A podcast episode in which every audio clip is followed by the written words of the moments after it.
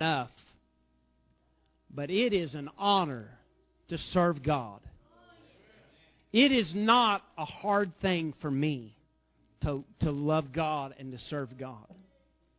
For a lot of people, it's a drudgery. It's, it's something that they have to force themselves to do.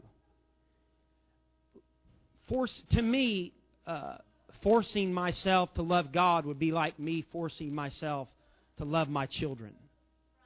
I don't have to think about loving my children. There, it's something that is birthed in me. There's something that is so uh, far in me. It's it's part of me. And when you when you begin to love the fact that you love God, it becomes part of you. And when it's part of you, you don't you don't uh, you won't fail so easily. You won't just go out and mess up so easily. I'm not saying you're going to be perfect, but when you love God, just because you love Him, you're going you're you're just going to live right. You're going to talk right. You're going to be right. And I, I, I love the fact that I, I serve a God that is alive. Amen. Amen. Hallelujah. If you have your Bibles, open to the book of Genesis 6. I'm going to read some lengthy scripture this evening. I'm going to try to get through it. Um, this is something that that has really truly been on my heart lately, and I I don't know how it's, it's going to come out, but I, I feel uh, feel strongly about it, and uh, when I feel this strongly about it, I'm I, I, I'm excited about telling you, but I uh, I'm a bit nervous about it because I, I want to do do it justice, and God God has been talking to me about some something. Have your Bibles. Oh, you already said that. I told you I was excited. Genesis six twelve through 16, and God looked upon the earth, and beheld it was corrupt. For all flesh had corrupted his way upon the earth.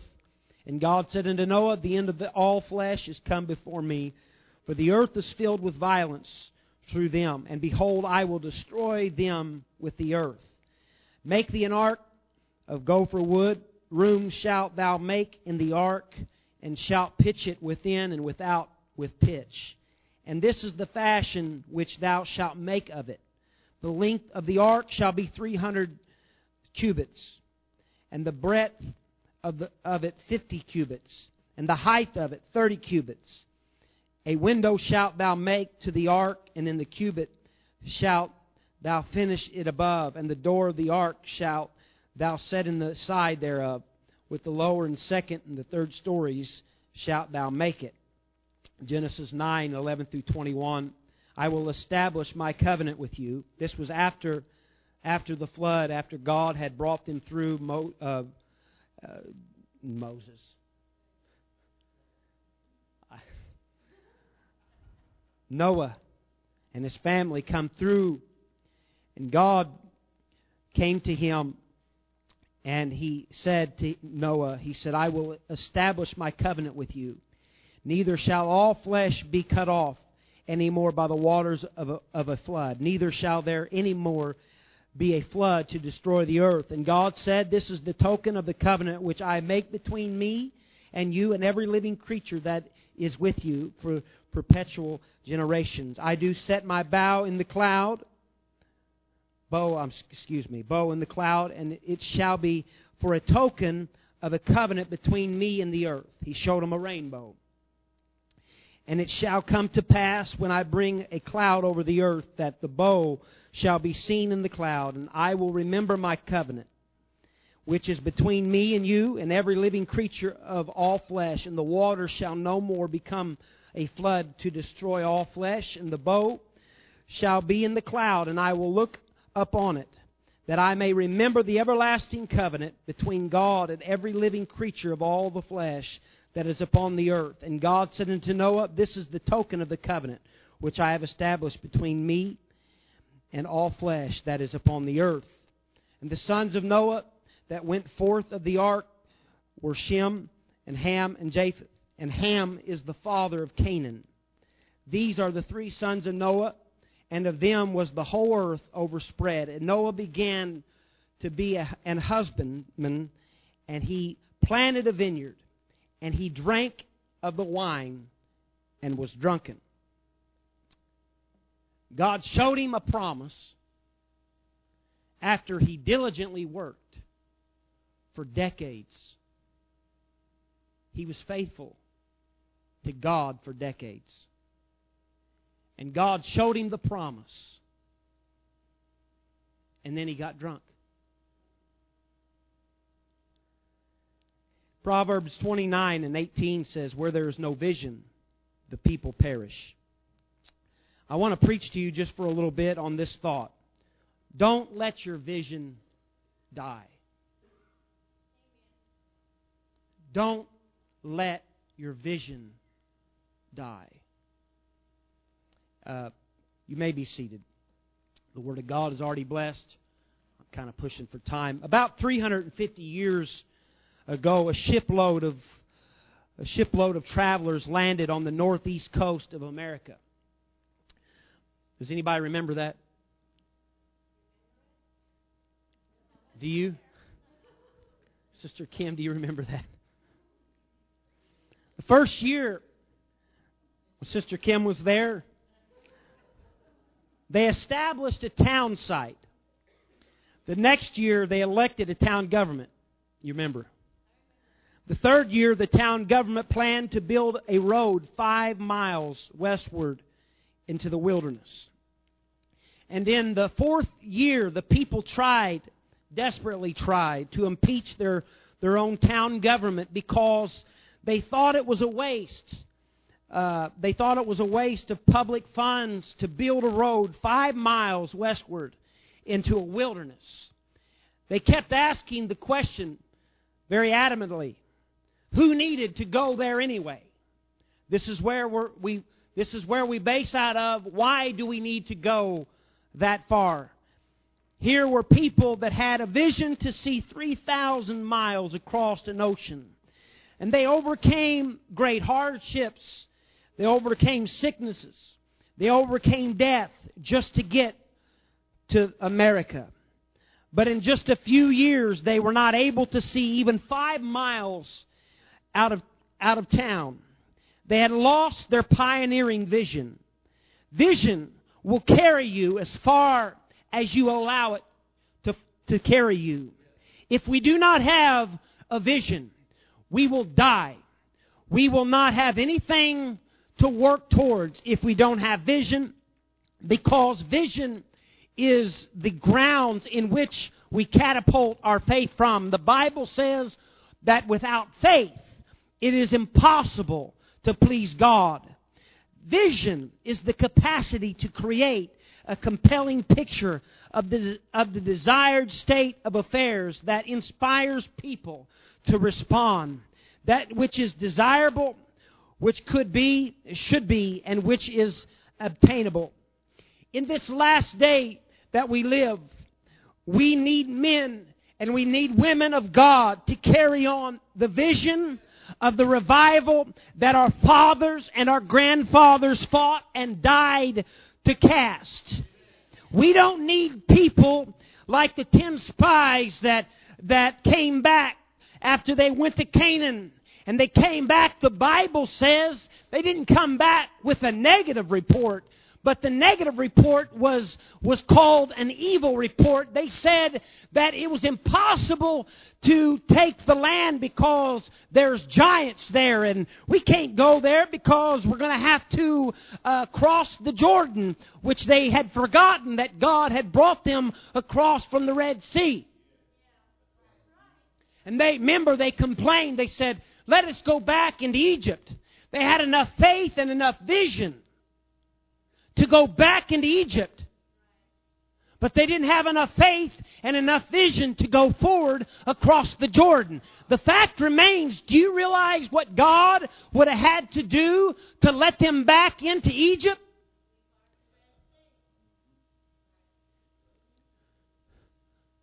Negative faith is just as po- powerful as positive faith. I, I'm convinced, Brother Fox, that if they would have turned around and walked back to that Red Sea to enter into Canaan or to, to Egypt, I believe that their faith would open back that Red Sea back up and God would have let, just let them go back. That's how powerful negative faith. It's just as easy to believe the positive things. It's just as easy to believe a positive vision as it is to believe a negative vision. I am so sick and tired of a church without vision. I'm not talking about this church. I'm talking about the dead churches that you drive by and their, uh, the signs have fell down and their parking lots have grown up. They don't have any vision. They don't want revival. I don't want to be a part of a church church that does not cast a positive vision. I want to be like Joshua and Caleb. The fact was there was two of them. And usually, usually nine times out of ten, it's the less the less uh, amount of people that say, "Yeah, it's possible to take, it's possible to, to conquer." But we just have a handful. That's all it takes. That's all it takes. That's the vision casting that God is looking for. Doesn't matter how many there are, just as long as there's somebody willing to stand up. We need a godly vision in this last day. The godly vision is right for the times, right. It's right for the church, and it's right for His people. If there was ever a right time to have a godly vision, that time is right now. We do not have time to let the enemy steal our vision from us. That same spirit that stole the vision from Samson has become all too common in this last day. And that, that spirit begins with uh, being careless. He, Samson was careless with his calling. He was careless with the gifts that God gave him. And therefore, because he was careless with his vision, the Bible says that the enemy stole his vision. Whatever we do in life, don't mismanage the calls of God in your life. Don't ever waste the talent. And am I in an apostolic church? Don't ever waste what God has called you to do. If you're sitting on a pew and God has called you, you better not waste that calling. Because just like Samson was careless with his calling and careless with his vision, the Bible says that he lost it and he ended up dying. Without a vision, people perish. Godly vision promotes faith rather than fear. We don't have to be intimidated by about what God has called us to do. We have hid in fear long enough. I remember there was a time in my life when, when uh, it was it was uh, years ago, but I remember when Brother Robertson he he gathered the ministry in, in the off or the where the women pray right and uh, it used to be a, a, a bigger place, didn't it? Correct me if I'm wrong. It used to be a real long. I remember the ministers gathering there uh, uh, elder was up here. Uh, he was there, and there was a lot of other ministry in there. And he went around the room and he said, uh, "Tell me what you think God called you to be." And I remember, I remember uh, that I know I knew what God had called me to do. I knew it, and I was afraid to admit it because I felt inadequate, and I didn't have any. Any uh, confidence in anything. Uh, I remember uh, when he said, What do you believe, Brother Adam, that God has called you to do? I said, Well, I know I'm called to preach. Uh, he called me to be an evangelist. That's the furthest thing from my calling, is to be an evangelist. Motorhome, And all the time I knew that God had called me to pastor. He spoke that to me very clearly. And uh, because he didn't send some prophet I was afraid to tell me that. I was afraid to admit it. I, I clambered down, and I, I remember uh, that uh, I just I just said it. He looked at me. I remember the he, the surprise on his face.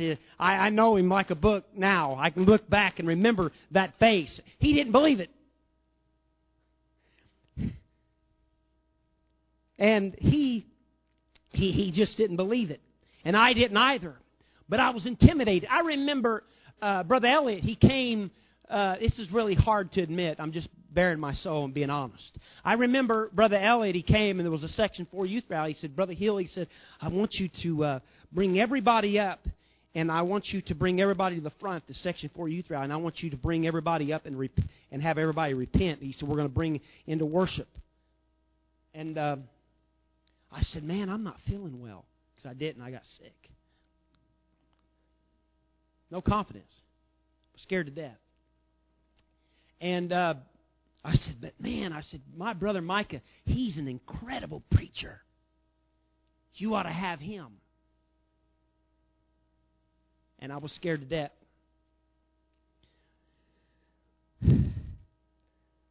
But I realized that I hid, had hid long enough. This was not my call. This was God's call on my life. And I had to finally come to the realization that I'm nothing to myself, but through the blood of Jesus, I can finally had to I can do all things through Christ Jesus. When God told Moses, he looked at Moses, he said, I want you to go to Egypt. He said, I want you to tell Pharaoh to release my people. Moses did the very same thing that I did that night. He said, I, I, don't think that I can go because I don't think that I would be adequate for the job. I'm scared. For I don't speak just right. You know what God did? He didn't baby him. He didn't argue with him. You know what he said? Okay. If you won't do it, I'm going to send your brother.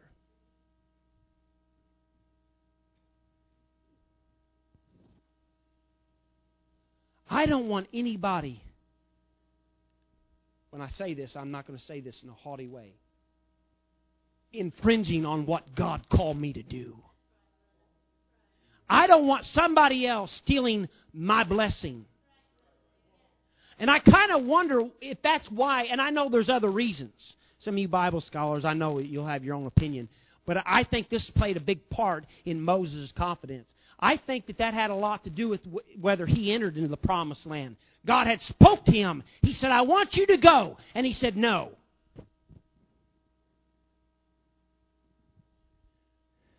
Because he let his fear interfere with his vision. And for so long, the apostolic church some, uh, I'm talking to you. I'm not talking about it as a whole. I'm talking to people in here. You've let your fear dictate your future. And you've let it get in the way in what God has want, called you to do. And I'm telling you, it is time to kick fear out the door.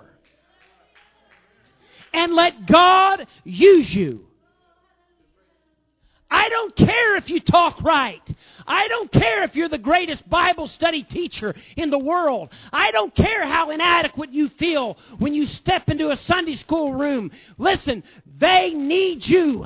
People need you. I don't care how inadequate you feel. It is the call from God. Don't be fearful from doing what God has called you to do. Godly vision motivates people to action. I cannot find a greater example of someone to take action with a more godly vision than Abraham. God, He spoke, put yourself into the shoes of Abraham. God spoke and He said, Take thy son, thine only son, and give him to me by a sacrificial offering. There was no account in the scripture of Abraham arguing with God. He never said, No, God, I, I don't want to do it. I, I just, it's, it's, just be reasonable. He took action. The Bible says him and the lad went up yonder. Someone asked where he was going. He said, Me and the lad's going to worship. He tied him down. And because he was so willing to cast and fulfill the vision that God called him to do, he never questioned it. He never argued with God. How many of you, how many of us are guilty? When God says, "This is what I want done. This is how I want it done. This I want you to I, I want you to do it this way." And how many times we say, "Well, but God, don't you understand? There's a better way to do it." Is that your, what you say? That's what she says. Speak for yourself, Evans.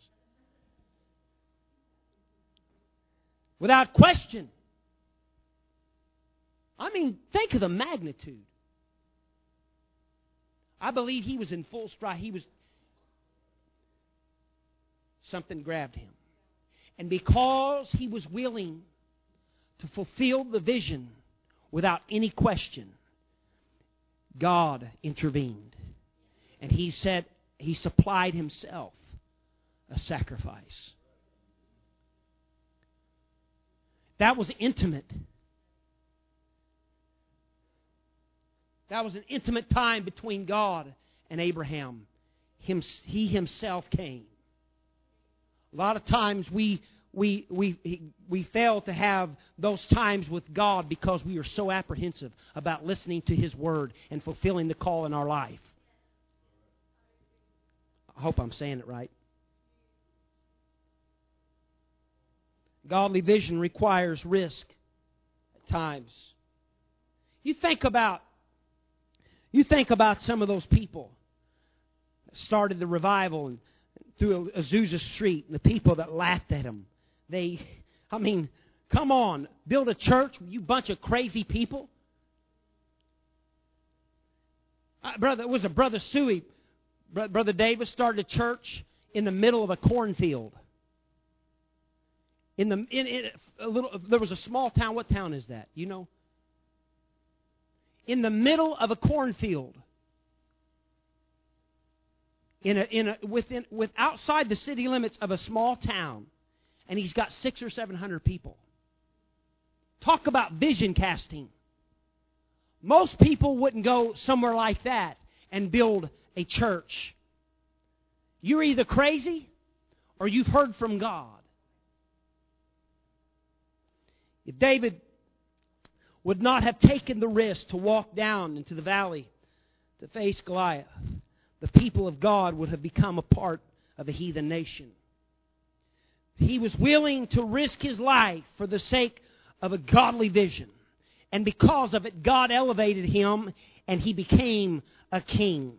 Don't ever be fearful to give more, uh, uh, uh, more of yourself and sacrifice your own vision and sacrifice your own wants and dreams and aspiration for the call of God.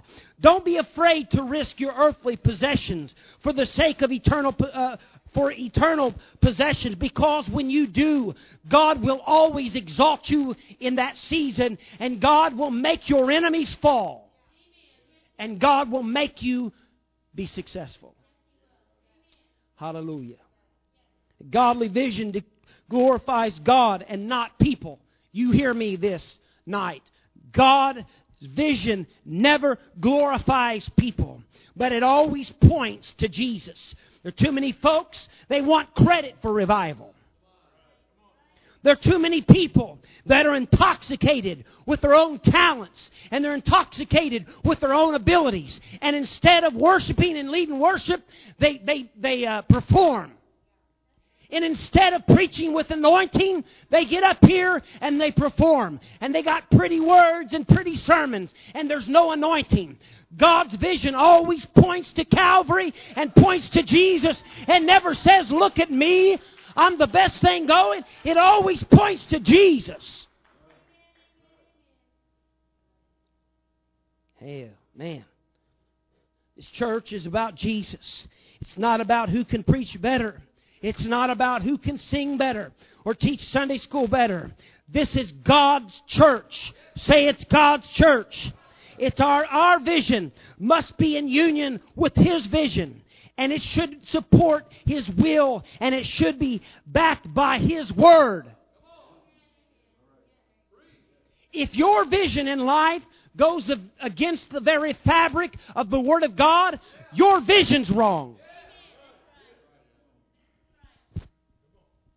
If your vision of salvation is any other way than Acts 2:38, baptism and repentance and Holy Ghost, then you're wrong. Your vision does not line up with his vision.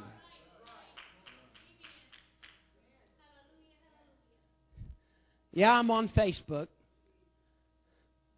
You can punish me later, Sister Robertson. But I posted something today, man. I I tell you what, I know there's a bunch of people biting at the bits, and I loved saying it. I said, one Satan and three gods? I don't think so. Because I hear people all the see people all the time, and it's pretty much people that I know back home that, that are Trinitarian and they believe in three gods. I want to just just get sick on it and listening to it all the time. And finally, we've we've got to stand up in this last day and tell them the truth. Because if somebody don't cast vision, I don't know how you're going to feel about this, but I said it. I told my son the other day, I said, if your teacher tells you that evolution's the truth, you tell him that I said he's lying.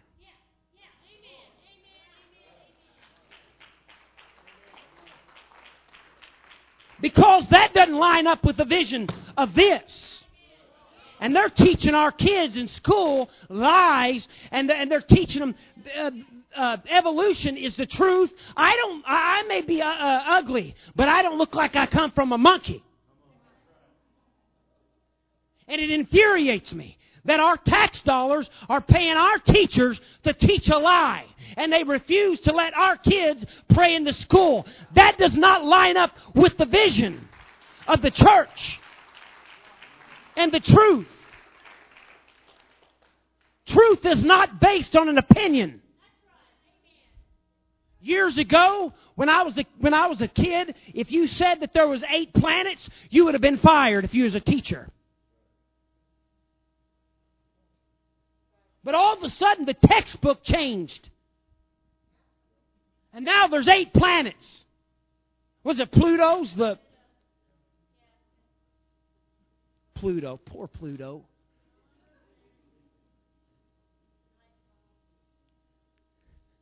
And now, if you said that there was eight planets, if you was a teacher, they would fire you.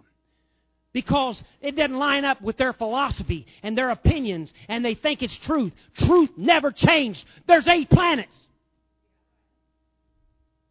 Probably more than that, but my point is their vision is always changing. You look out for people in the church and you stay away from them. That their vision and their doctrine and their ideologies is always changing. That's the people that you want to stay away from. Galatians 1 and 8 says, If ye or an angel preach anything other than what I preach, you let them be damned. Don't get caught up in someone else's foolishness and lies. All right, I'm running out of time. I'm going to preach. I want you to imagine something. Imagine God giving you the complicated instructions to build an ark to save your family. In this in a wicked world, Noah had found grace in the sight of God. And he was given what seemed to be impossible instructions to build a boat. We find in the verses of 14 and 16 that God told Noah how to build the ark. He said, So make yourself an ark of gopher wood. Make rooms in it and uh, coat it with pitch inside and out. This is how you are to build it. He was telling him very distinct instructions. Uh, the, the ark is to be 450 feet long, 75 feet wide, 45 foot high. Make a roof for it and, and finish the ark to within 18 inches at, of the top. And put a door in the side of the ark, and with lower and second and third stories shalt thou make it. I've seen some of these people make. Uh, they they're they're trying to prove they're proving that which you don't have to try to prove it's truth that there was truly an ark and they they build this this is what this is how the devil slips in they build these these arks to uh, then you know smaller scales, and they say this is what it looked like. They had four or five doors and and forty windows. Yeah, it looked like the Carnival cruise liner that the Gaithers go on up in up in Alaska. Dishwashers and soda pop fountains. But that, that's how they that, that's how the enemy slips in. He he the, the, the Bible says that there was one door. Wasn't there one window? But these Christians they come out and they, they put and they, this is how it was, children. This is cool. They try to make it cooler, you know. What amazes, amazes me the most about Noah, besides his ability to follow the directions, I mean, could you imagine the, the, the mind that he had and the patience that, that Noah had? He, he, he was so precise with everything. He, he, had to, he had to go exactly by the instructions in which God had given him. He, he, didn't, he, he had to have someone. Where do you start? Where do you start to build a boat 450 feet long? 75 foot wide and 45 foot tall. Where do you start? I'll tell you where you start. You have to clear out a field that would adequately fit that. So he did, he just he had to go through and he had to cultivate ground to set that thing up. He he he had to dig dig uh, the roots and stumps out so he could have level ground to work from. I mean, think about the things that he had to go through and, and not only not only just to get the mental picture of it or the vision, he, he had to, to deal with, with, with the measurements and keeping his three goofy sons. Could, I couldn't imagine taking Ethan and Jacob and Tyler out to build an ark. I went out to my car this morning to put my gloves on to go to work, and Tyler had filled my gloves up with small rocks and sand.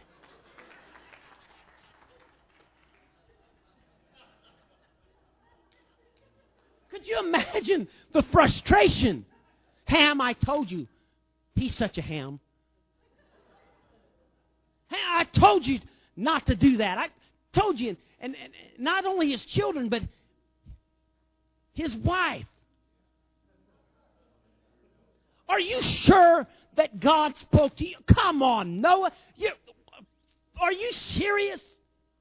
You got you got other stuff to do. You can't even you can't even build that fire pit that I told you to build. Are you serious? No, what about the, the schooling of the children? What, what about this and what about that? And the mental draining that he had. And not only that, that he, I don't know if his, his father was around. Probably, probably not. But his, his aunts and his uncles and his cousin and, and everybody that walked by looked at him and the, the people that he loved and loved him, they would constantly, they would constantly scold him and laugh at him and berate him. And they would just, the mental draining, but he kept working and his saw kept sawing and he, he, and his measuring tape kept measuring and he just constantly worked for decades and decades. I don't know how long it was, 50 or 70 years, whatever. And he was so precise about what God had called him to do. And his vision, the vision that he had, was so great. And I'm sure that he, he loved what he did. I feel the Holy Ghost. And finally, that wonderful but yet dreadful day came Notice the Bible says, Noah, come into the ark. He didn't say go in to the ark. He said come into the ark. Where would God have to be? He had no problem going into the ark. He built it with his hands and his kids' hands, and he was proud of it. And all of a sudden, it started raining. God shut the door. You could hear the people beating on the ark. Bitter yet great day for him. His family saved, and he goes through it, and he he days and forty days and nights it rained, and I don't know how long he was really on the ark, but finally it's settled, and here he is on Mount Ararat, and sends out a, the birds, and finally the day came that he got to go out. He builds an altar unto God. And God shows him the promise and a covenant. And after God shows him, now listen to me, this is what God has been dealing with me about. After God showed him the promise, intimacy, he gets drunk. And I believe that is why so many times God doesn't reveal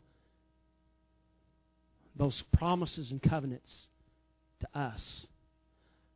Because, in my opinion, this is my opinion, I believe that inside of Noah's mind and his heart, that Noah felt like he had arrived. And once he felt like he had arrived, he quit. Because he had nothing else to work for. I believe that working on that ark was like the carrot in front of that mule that you see that they tie onto that mule. You ever seen those old farmers tie that carrot on that mule?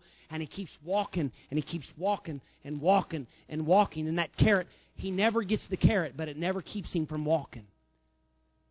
And I can guarantee that when if that farmer would have walked up there and cut that carrot off and handed it to that, that mule, that mule would stop working. And that's why sometimes God doesn't reveal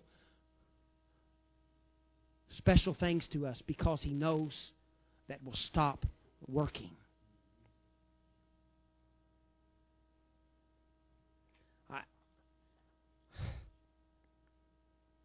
it was his vision that kept him going. It was his vision that kept him going. And I, I want to tell you this. I know I'm running out of time. That I believe the reason why Noah just sat down and he quit and he got drunk was because his past vision, his past vision was greater than his future vision. He could only show that ark to his grandkids that come after for so long. And before long, everybody else got uninterested. Yeah, Grandpa, we've heard that story before. We, we've seen the ark. But this is where we kept the rhinoceros. This is where we kept the alligators. And This is where yeah, Grandpa, you told us that. That's where you kept the sheep. We know. We know. And finally, Noah, he says, I have nothing else to offer because the best part of me is behind me. And because he sat down, you listen to me, because he sat down and he got drunk, out of that came a curse to his own son because he allowed his past, his past vision was greater than his future vision. What are you saying, Brother Hill? I believe Noah should have got up after God gave him that promise and said, Okay, God, what else do you want me to do? What else do you want me to do? Okay, we built a church that'll seat 350 people.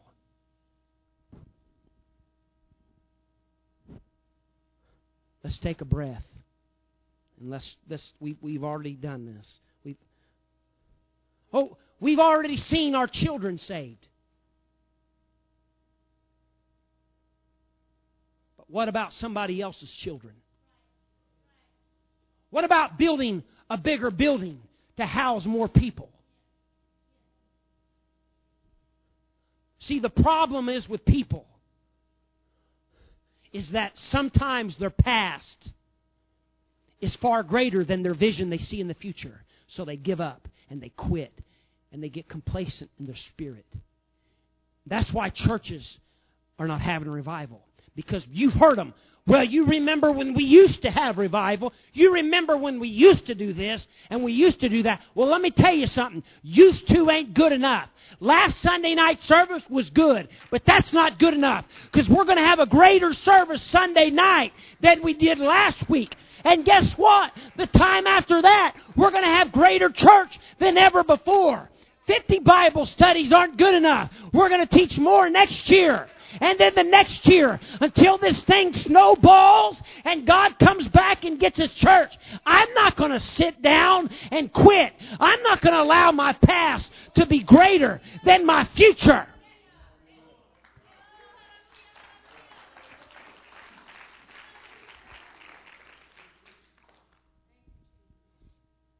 So,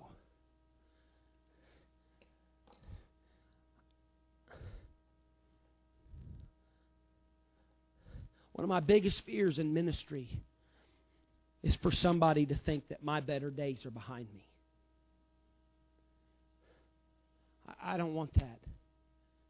If I get too old and I can't preach, I want to I want to go to bed at night and say that I my grandkids are saved. And my great grandkids are saved. I, I, I don't want to just let the vision die with, with, with Brother Robertson or the men, the elders of the church. I, I want to see young men come up. I got to thinking about something the other day.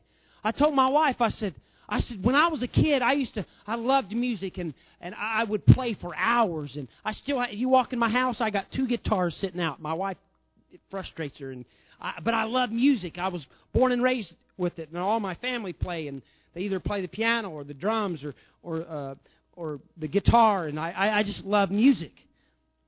And I remember growing up, and there were six drummers in our church. Brother Sullivan had to kick us back down to the altar, he would yell at us. He'd say, You're not coming up here to play the drum. We fought to get up there at altar call. It's kind of it's a joke among some of our the, the kids I grew up with. We talk about it. But we, they used to have we used to have vision and, and, and want to raise up new new uh, musicians. What what would happen if if uh, the aliens come down and took Brother Manley and Sister Tyner.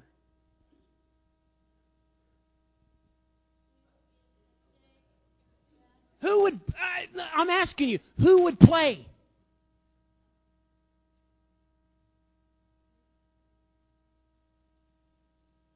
I'm walking on treacherous ground right now.